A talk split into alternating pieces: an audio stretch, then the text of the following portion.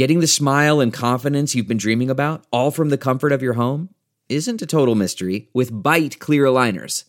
Just don't be surprised if all your friends start asking, What's your secret? Begin by ordering your at home impression kit today for only $14.95. Byte clear aligners are doctor directed and delivered to your door. Treatment costs thousands less than braces, plus, they offer flexible financing, accept eligible insurance, and you can pay with your HSA FSA. Get 80% off your impression kit when you use code WONDERY at Byte.com. That's B-Y-T-E dot com. Start your confidence journey today with Byte.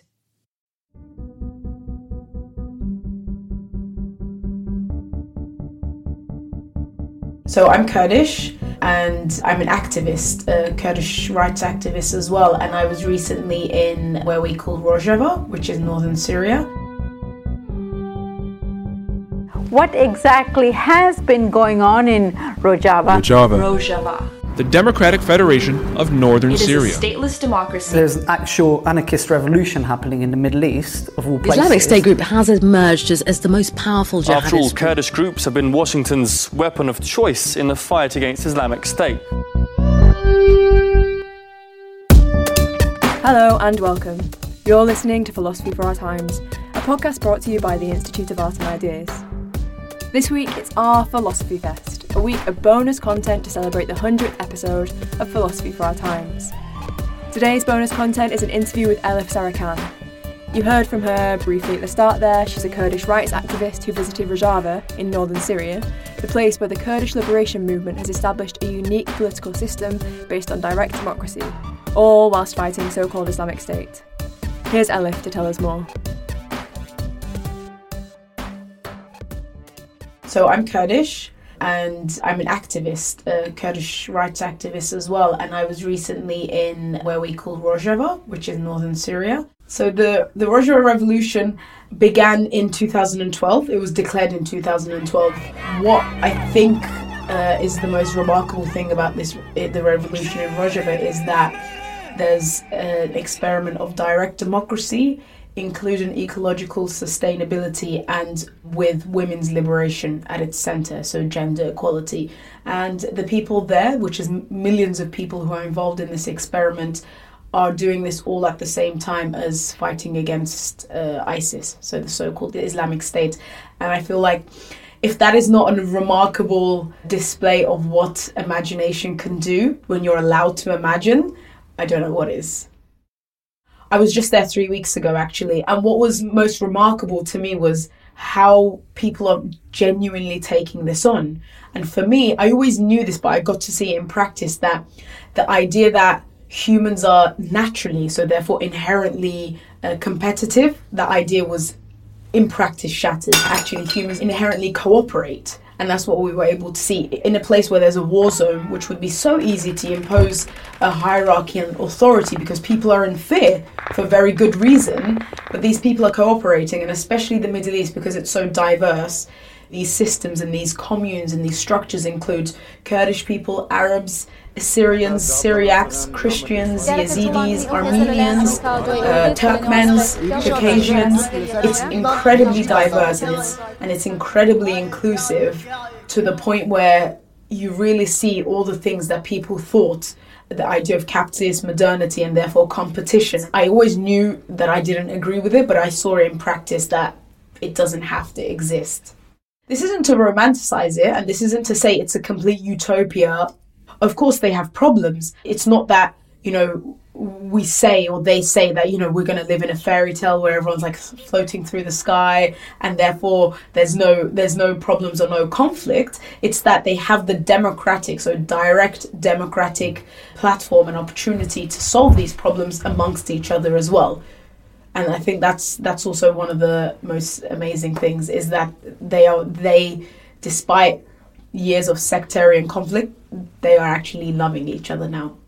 The analysis, and this is an analysis of uh, Abdullah Öcalan, the thinker behind this revolution. Actually, I would certainly urge everyone to read his his work. In a moment of chaos, to be able to enter the void that is created in, in chaos obviously makes constructing a system and a paradigm like this a lot easier.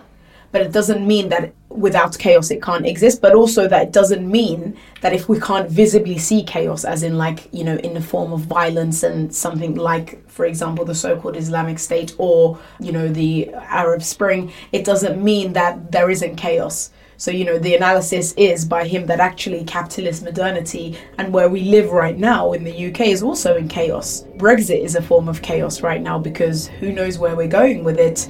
And also the the emergence of a lot of far right groups in Europe is also a form of chaos. Uh, the migrant crisis, the way it's been discussed and the way it's been taken on, that's also a form of chaos. Because anything that shows that a system is somewhat failing is the form of chaos. I think these are also opportunities to be able to bring to the forefront alternative possibilities and essentially uh, fill a void. Because even in our country right now, we do have a void in the UK. I would say actually the UK is in chaos because this nerve agent is incredibly dangerous. We need now, to unite her, our said, party and our country. Of course, one week earlier, the police found the dead bodies of 17 Yet another victim of London's riots. Because Brexit means Brexit. But it is all seen as And we're going to make any sort of inflammatory phrase. It was an overwhelming sense of power. Throw them in a Russian prison and nothing. No one would have known anything different. They let them go as part of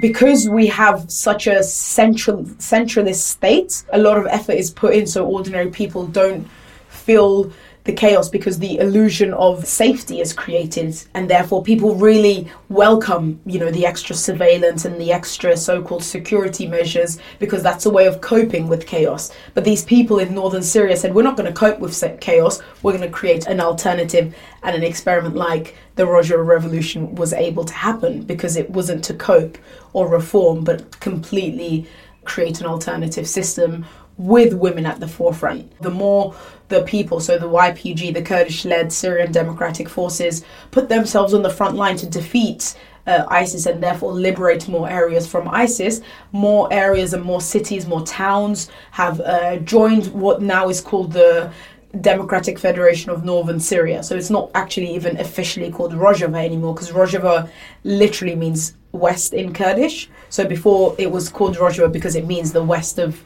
uh, Kurdistan, so Kur- the Kurdish, uh, you know, typically where Kurdish people are based. Um, are from. We just had the Repeal the Eighth uh, referendum in Ireland, which I think is remarkable, obviously, that that happened. But I also, at the same time, think we as women need to be on the forefront and not necessarily just wait for votes. You know, I don't dismiss them because the immediate result of the difference it would make in many women's lives is undeniable. However, it's not direct democracy. It's not people being able to, and especially women being able to come together and say, this is this is the difference we want to get or this is the alternative we want to create. But it's people who are still kind of looking up to the the state essentially which is mainly male dominated so it's still even it's th- even though it's through a referendum it's still giving men the power to be able to change something that only in, only involves women and women's bodies so, you know, I don't I don't dismiss the level of democracy we have in the UK and in our country, but I think it certainly is not as democratic as we can get. I would argue that the state system, you know, even though it, it is democratic to an extent, it really also is the very system that limits democracy being developed further you know, I never liked the idea of, you know, oh, let love triumph because I think it's really uh, co opted in a very liberal way that doesn't serve many people. But I think that is the that is the best display of love that I've seen between communities and societies and religions and beliefs is that they have come together for life, to live and to live in a meaningful and beautiful way.